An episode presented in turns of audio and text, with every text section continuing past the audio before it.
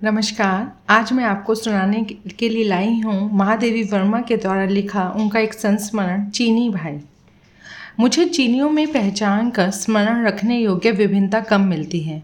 कुछ समतल मुख एक ही सांचे में ढले से जान पड़ते हैं और उनके एक रास्ता दूर करने वाली वस्त्र पर पड़ी हुई सिकुड़न जैसी नाक के गठन में भी विशेष अंतर नहीं दिखाई देता। कुछ तिरछी, अधखुली और विरल भूरी वरणियों वाली आँखों की तरल रेखाकृति देखकर भ्रांति होती है कि वे सब एक नाप के अनुसार किसी तेज धार से चीलकर बनाई गई हैं। स्वाभाविक पीत वर्ण धूप के चरण चिन्हों पर पड़े हुए धूल के आवरण के कारण कुछ लल चौहे सूखे पत्ते की समानता पा लेता है। आकार, प्रकार, वेशभूषा सब मिलकर इन दूर देशियों को यंत्र चालित पुतलों की भूमिका दे देते हैं। इसी से अनेक बार देखने पर भी एक फेरी वाले चीनी को दूसरे से भिन्न करके पहचानना कठिन है। पर आज मुखों की एक रूप समष्टि में मुझे एक मुख आद्र नीलिमामयी आँखों के साथ याद आता है, जिसकी मौन भंगिमा कहती है कि हम कार्बन की कॉपियाँ नहीं हैं। हमारी भी एक कथा है, यदि जीवन की वर्णमाला के संबंध में तुम्हारी आँखें निरीक्षण नहीं तो तुम पढ़कर देखो ना। कई वर्ष पहले की बात है। मैं तांगे से उतरकर भीतर आ रही थी और भूरे कपड़े का गट्ठर बाएँ कंधे के सहारे पीठ पर लटकाए हुए और दाहिने हाथ में लोहे का गज घुमाता हुआ चीनी फेरी वाला फाटक से बाहर निकल रहा था। संभवतः मेरे घर को बंद पाकर वह लौटा चाह रहा था। कुछ लेगा मेम साहब? दुर्भाग्य का मारा चीनी। उसे क्या पता कि यह संबोधन मेरे मन में रोश की सबसे तुंग तुरंग उठा देता है। मैया, माता, जीजी, दीदिया, बिटिया, ना जाने कितने संबोधनों से मेरा परिचय है और सब मुझे पीड़े हैं। पर यह विजातीय संबोधन मानो सारा परिचय छीन कर मुझे गाउन में खड़ा कर देता है। इस संबंध के उपरांत मेरे पास से निराश होकर ना लौटना असंभव नहीं तो कठिन अवश्य है। मैंने अवज्ञा से उत्तर दिया, मैं विदेशी फॉरन नहीं खरीदती। हम फॉरन हैं? हम तो चाइना से आता है? कहने वाले के कंठ में सरल विस्मय के साथ उपेशा की चोट से उत्पन्न चोट भी थी। एक बार रुककर उत्तर देने वाले को ठीक से देखने की इच्छा हुई। धूल से मटमैले सफ़ेद किरमिच के जूते में छोटे पैर छुपाए। पतलून और पैजामे का सम्मिश्रण परिणाम जैसा पैजामे और कुर्ते तथा कोट की एकता के आधार पर सिला कोट पहने।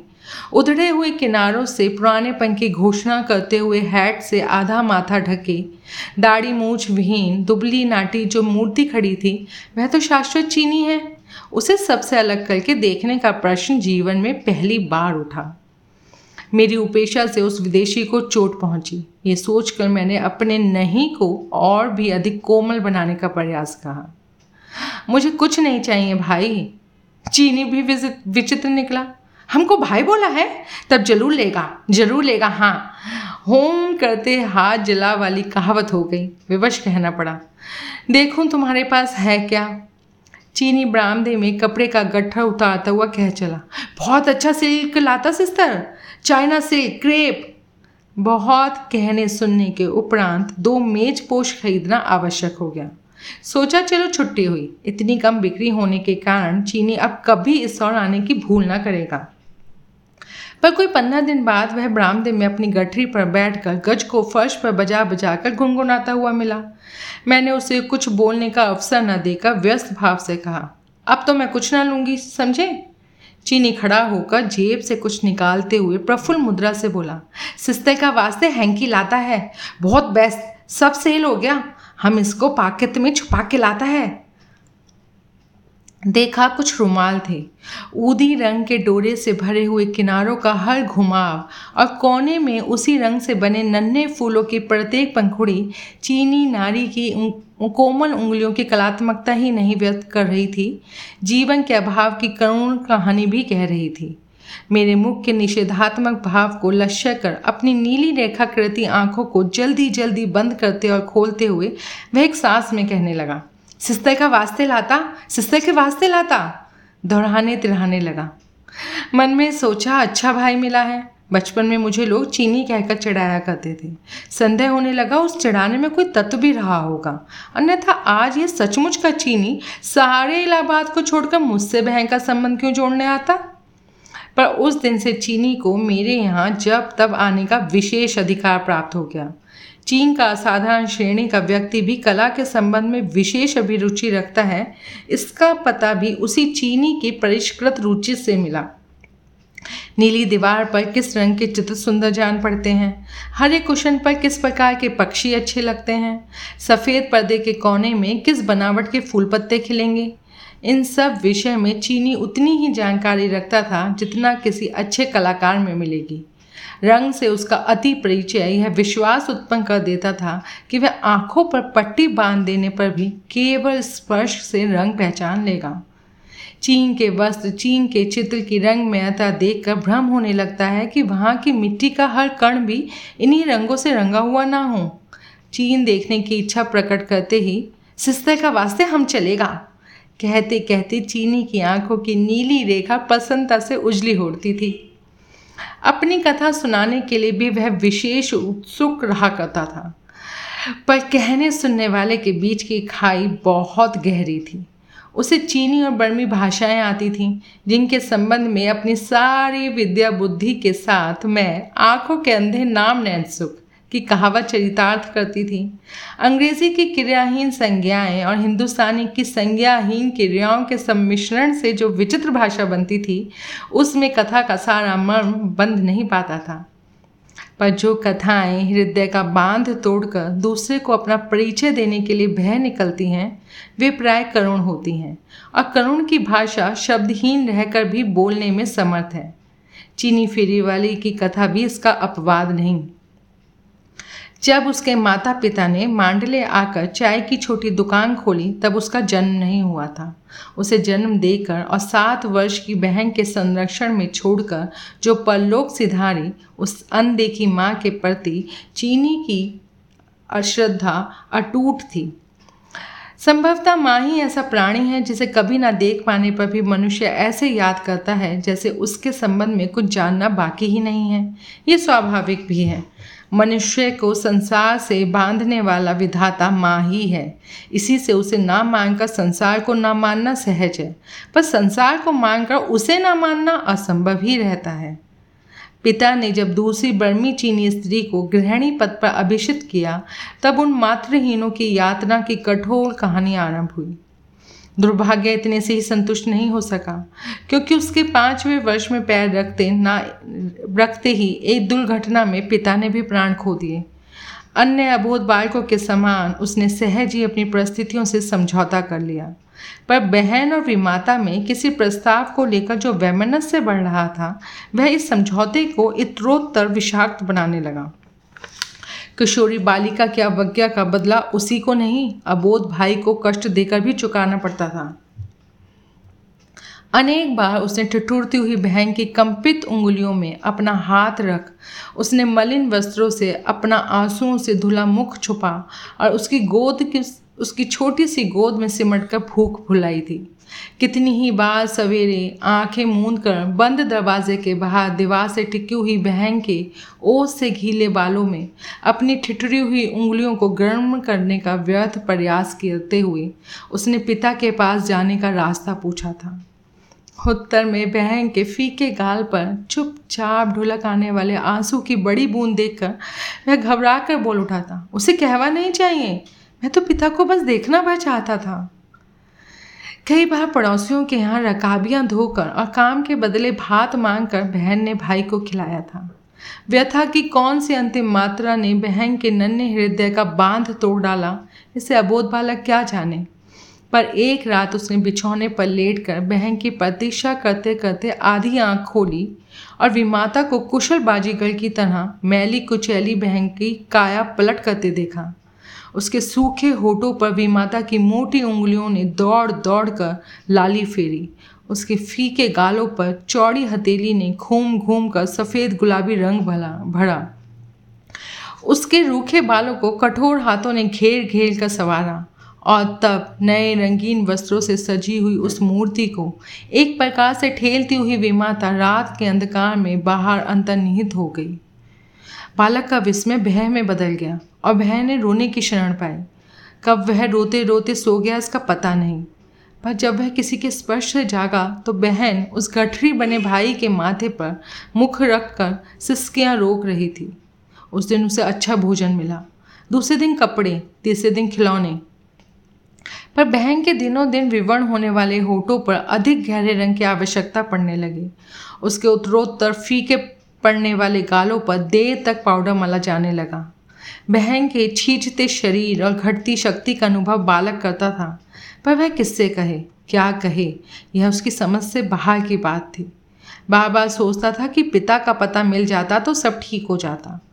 उसके स्मृति पटल पर माँ की कोई रेखा नहीं, परंतु पिता का जो अस्पष्ट चित्र अंकित था, उससे उनके अस्नेहशील होने में संदेह नहीं रह जाता था। प्रतिदिन निश्चय करता कि दुकान में आने वाले प्रत्येक व्यक्ति से पिता का पता पूछेगा। और एक दिन चुपचाप उनके पास पहुँच और उसी तरह चुपचाप उन्हें घर लाकर खड़ा कर देगा। तब ये विमाता कितनी डर जाएगी और बहन कितनी खुश होगी। चाय की दुकान का मालिक अब दूसरा था, परंतु पुराने मालिक के बेटे के साथ उसके व्यवहार में सहृदयता कम नहीं रही। इसी से बालक एक कोने में सुकड़ कर खड़ा हो गया और आने वालों से हकला हकला कर पिता का पता पूछने लगा। कुछ ने उसे आश्चर्य से देखा, कुछ मुस्कुरा दिए, पर एक दो ने दुकानदार से कुछ ऐसी बात कही जिससे वह बालक को हाथ पकड़कर बाहर ही नहीं छोड़ाया इस भूल की पुनरावृत्ति होने पर विमाता से दंड दिलाने की धमकी भी दे गया। इस प्रकार उसकी खोज का अंत हुआ। बहन का संध्या होते ही काया पलट, फिर उसका आधी रात बीत जाने पर भारी पैरों से लौटना। विशाल शरीर वाली विमाता का जंगली बिल्ली की तरह हल्के पैरों से बिछौने से उछलकर उतर आना। बहन के शिथिल हाथों से बटुए का छिन जाना और उसका भाई के माथे पर मुख रखकर स्तंभ भाव से पड़ा रहना। ये सारा क्रम ज्यों के त्यों चलते रहे। पर एक दिन बहन लौटी ही नहीं। सवेरे विमाता को कुछ चिंतित भाव से उसे खोजता देखकर बालक सहसा किसी अज्ञात बह से सियर उठा। बहन उसकी एकमात्र आधार बहन। पिता का पता ना पा सका और अब बहन भी खो गई। वह जैसा था वैसा ही बहन के खोजने के लिए गली गली में मारा मारा फिरने लगा। रात में वह जिस रूप में परिवर्तित हो जाती थी, उसमें दिन को उसे पहचान सकना कठिन था। इसी से वह जिसे अच्छे कपड़े पहनने हुए जाते देखता, उसी के पास पहुँचने के लिए सड़क के एक ओर से दूसरी ओर दौड़ पड़ता। कभी किसी से टकरा कर गिरते गिरते बचता, कभी किसी से गाली खाता, कभी कोई दया से प्रश्न कर बैठता, क्या इतना ज़रा सा लड़का भी पागल हो गया है? और इसी प्रकार भटकता हुआ वह गिरह कटो के, गिरोह के हाथ लग गया। और तब उसकी दूसरी शिक्षा आरंभ हुई। जैसे लोग कुत्ते को दो पैरों से बैठना, गर्दन ऊँची कर खड़ा होना, मुँह पर पंजे रखकर सलाम करना आदि कर्तव्य सिखाते हैं। उसी प्रकार वे सब उसे तंबाकू के धुएँ और दुर्गंधित सांस से भरे और फटे चीथड़े, टूटे बर्तन और मैले शरीरों से बसे हुए कमरे में बंद कुछ विशेष संकेतों और हंसने रोने के अभिनय में प्रांगत बनाने लगे। कुत्ते के पिल्ले के समान ही वह घुटने के बल खड़ा रहता और हंसने रोने के विभिन्न मुद्राओं का अभ्यास करता। हँसी का स्रोत इस प्रकार सूख चुका था कि अभिनय में भी वह बार बार भूल करता और मार खाता। पर क्रंदन उसके भीतर इतना अधिक उमड़ा रहता था कि ज़रा मुँह बनाते ही दोनों आँखों से दो गोल गोल बूंदें नाक के दोनों ओर निकल आती। और पतली समांतर रेखा बनाती और मुँह के दोनों सिरों को छूती हुई ठुड्डी के नीचे तक चली जाती। इसे अपनी दुर्लभ शिक्षा का फल समझकर रोज से काले उदर पर पीला सारंग बांधने वाला उसका शिक्षक प्रसन्नता से उछलकर उसे एक लात जमा कर पुरस्कार देता। वह दल बर्मी, चीनी, श्यामी का सम्मिश्रण था। इसी से चोरों की बारात में अपनी अपनी होशियारी के सिद्धांत का पालन बड़ी सतर्कता से हुआ करता। जो उस पर कृपा रखते थे, उनके विरोधियों का संदेह पात्र होकर पिटना भी उसका परम कर्तव्य हो जाता था। किसी की कोई वस्तु खोते ही उस पर संदेह की ऐसी वृष्टि आरंभ होती कि बिना चुराए ही वह चोर के समान कांपने लगता। और जब उस चोर के घर छिछोर की जो मरम्मत होती थी, उसका याद करके चीनी की आँखें आज भी व्यथा और अपमान से धक धक चलने लगती थी। सबके खाने के पात्र में बचा उच्छिष्ट, एक ताम चीनी के टेढ़े मेढ़े बर्तन में सिगार से जगह जगह जले हुए कागज़ से ढक कर रख दिया जाता था, जिसे वह हरी आँखों वाली काली बिल्ली के साथ मिलकर खाता था। बहुत रात गए तक उसके नरक के साथ ही एक एक कर आते रहते और अंगीठी के पास सुकड़ कर लेटे हुए बालक को ठुकराते हुए निकल जाते उनके पैरों की आहट को पढ़ने का उसे अच्छा अभ्यास हो चला था। जो हल्के पैरों को जल्दी जल्दी रखता हुआ आता है, उसे बहुत कुछ मिल गया है। जो शिथिल पैरों को घसीटता हुआ लौटता है, वह खाली हाथ है। जो दीवार को टटोलता हुआ लड़खड़ाते पैरों से बढ़ता है, वह शराब में सब खोकर बेसुध आया है। जो धेली से ठोकर खाकर धम धम पैर रखता हुआ घुसता है, उसने किसी से झगड़ा मोल लिया है। इन सब का ज्ञान उसे अनजाने में ही प्राप्त हो गया था।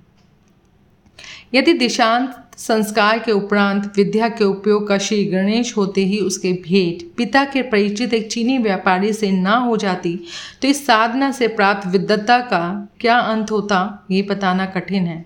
पर संयोग ने उसके जीवन की दशा को इस प्रकार बदल दिया कि वह कपड़े की दुकान पर व्यापारी की विद्या सीखने लगा। प्रशंसा के पुल बांधते बांधते वर्षों पुराना कपड़ा सबसे पहले उठा लाना। गज से इस तरह नापना कि जौ बराबर भी आगे ना बढ़े, चाहे उंगली भर पीछे रह जाए। रुपए से लेकर पाई तक को खूब देखभाल कर लेना और लौटाते समय पुराने खोटे पैसे विशेष रूप से खनका खनका कर दे डालना। इन सब का ज्ञान कम रहस्य में नहीं था। पर मालिक के साथ भोजन मिलने के कारण बिल्ली के संग उच्छिष्ट सहभोग की आवश्यकता नहीं रही। और दुकान में सोने की व्यवस्था होने से अंगीठी के पास ठोकरों से पुरस्कृत होने की व्यवस्था जाती रही। चीनी छोटी अवस्था में ही समझ गया था कि धन संचय से संबंध रखने वाली सभी विद्याएँ एक सी हैं। पर मनुष्य किसी का प्रयोग प्रतिष्ठा पूर्वक कर सकता है और किसी का छुपाकर। कुछ अधिक समझदार होने पर उसने अपनी अभागी बहन को ढूँढने का बहुत प्रयत्न किया, पर उसका पता न चल सका। ऐसी बालिकाओं का जीवन खतरे से खाली नहीं रहता। कभी वह मूल्य देकर खरीदी जाती हैं और कभी बिना मूल्य के गायब कर दी जाती हैं। कभी वे निराश होकर आत्महत्या कर लेती हैं और कभी शराबी ही नशे में उन्हें जीवन से मुक्त कर देते हैं। उस रहस्य की सूत्र धारिणी विमाता भी असंभवता पुनः विचार करके उस रहस्य की सूत्रधारिणी वे माता भी संभवतः पूर्ण विवाह कर किसी और को सुखी बनाने के लिए कहीं दूर चली गई थी। इस प्रकार उस दिशा में खोज का मार्ग ही बंद हो गया। इस बीच में मालिक के काम से चीनी रंगून आया। फिर दो वर्ष कलकत्ते में रहा और तब उन्होंने अन्य साथियों के साथ उसे इस और आने का आदेश मिला। यहाँ शहर में एक चीनी जूते वाले के घर ठहरा है और सवेरे आठ से बारह और दो से छः बजे तक फेरी लगाकर कपड़े बेचता रहता है। चीनी की दो इच्छाएँ हैं, ईमानदार बनने की और बहन को ढूंढ लेने की। जिनमें से एक की पूर्ति तो स्वयं उसी के हाथ में है और दूसरी के लिए वह प्रतिदिन भगवान बुद्ध से प्रार्थना करता है। बीच बीच में वह महीने के, महीनों के लिए बाहर चला जाता था, पर लौटते ही सिस्टर का वास्ते ई लाता है। कहते हुए कुछ लेकर उपस्थित हो जाता। इस प्रकार उसे देखते देखते मैं इतनी अभ्यस्त हो चुकी थी, जब एक दिन वह सिस्टर का वास्ते कहकर और शब्दों की खोज करने लगा, तब मैं उसे कट उसकी कठिनाई न समझकर हंस पड़ी। धीरे धीरे पता चला, बुलावा आया है। वह लड़ने के लिए चाइना जाएगा। इतनी जल्दी कपड़े कहाँ बेचे और ना बेचने पर मालिक को हानि पहुँचाकर बेईमान कैसे बने? यदि मैं उसे आवश्यक रुपया देकर सब कपड़े ले लूँ तो वह मालिक का हिसाब चुकता कर तुरंत देश की ओर चल दे। किसी दिन पिता का पता पूछने जाकर वह हकलाया था। आज भी संकोच से हकला रहा था। मैंने सोचने का अवकाश पाने के लिए प्रश्न किया, तुम्हारे तो कोई है ही नहीं, फिर बुलावा किसने भेजा? चीनी की आँखें विस्मय से भरकर पूरी खुल गई। हम कब बोला हमारा चाइना नहीं है? हम कब ऐसा बोला, सिस्टर? मुझे स्वयं अपने प्रश्न पर लज्जा आई। उसका इतना बड़ा चीन रहते हुए अकेला कैसे होगा? मेरे पास रुपया रहना ही कठिन है। अधिक रुपए की चर्चा ही क्या? पर कुछ अपने पास खोज ढूंढ कर और कुछ दूसरों से उधार लेकर मैंने चीनी के जाने का प्रबंध किया। मुझे अंतिम अभिवादन कर जब वह चंचल पैरों से जाने लगा, तब मैंने पुकार कर कहा, ये गज तो लेते जाओ। चीनी सहज स्मित के साथ घूम कर सिस्तर का वास्ते ही कह सका। शेष शब्द उसके हकलाने में खो गए। गज वो होता है जो पहले ज़माने में कपड़े के लिए लोहे का एक लंबा सा डंडा रखते थे, एक ना उसे कहते थे। और आज कई वर्ष हो चुके हैं, चीनी को फिर देखने की संभावना नहीं। उसकी बहन से मेरा कोई परिचय नहीं, पर ना जाने क्यों वो दोनों भाई बहन मेरी यादों से हटते ही नहीं। चीनी की गठरी में से कई थान मैं अपने ग्रामीण बालकों के कुर्ते बना बना कर खर्च कर चुकी हूँ। परंतु अब भी तीन थान मेरी अलमारी में रखे हैं और लोहे का गज दीवार के कोने में खड़ा है। एक बार जब इन थानों को देखकर एक खादी भक्त बहन ने आरोप किया था, जो लोग बाहर से विशुद्ध खद्दाधारी होते हैं, वे भी विदेशी रेशम के थान खरीद कर रखते हैं। हाँ इसी से तो देश की उन्नति नहीं होती। तब मैं बड़े कष्ट से हँसी रोक सकी थी। वह जन्म का दुखियारा मात्र पितृहीन और बहन से बिछड़ा हुआ चीनी भाई, अपने समस्त स्नेह के एकमात्र आधार चीन में पहुँचने पर आत्मतोष पा गया है। इसका कोई प्रमाण नहीं, पर मेरा मन यही कहता है। तो ये महावी, महादेवी वर्मा की लिखित स्मृति में से एक है। आपको ये कैसे लगी, मुझे ज़रूर बताइएगा। Thank you so much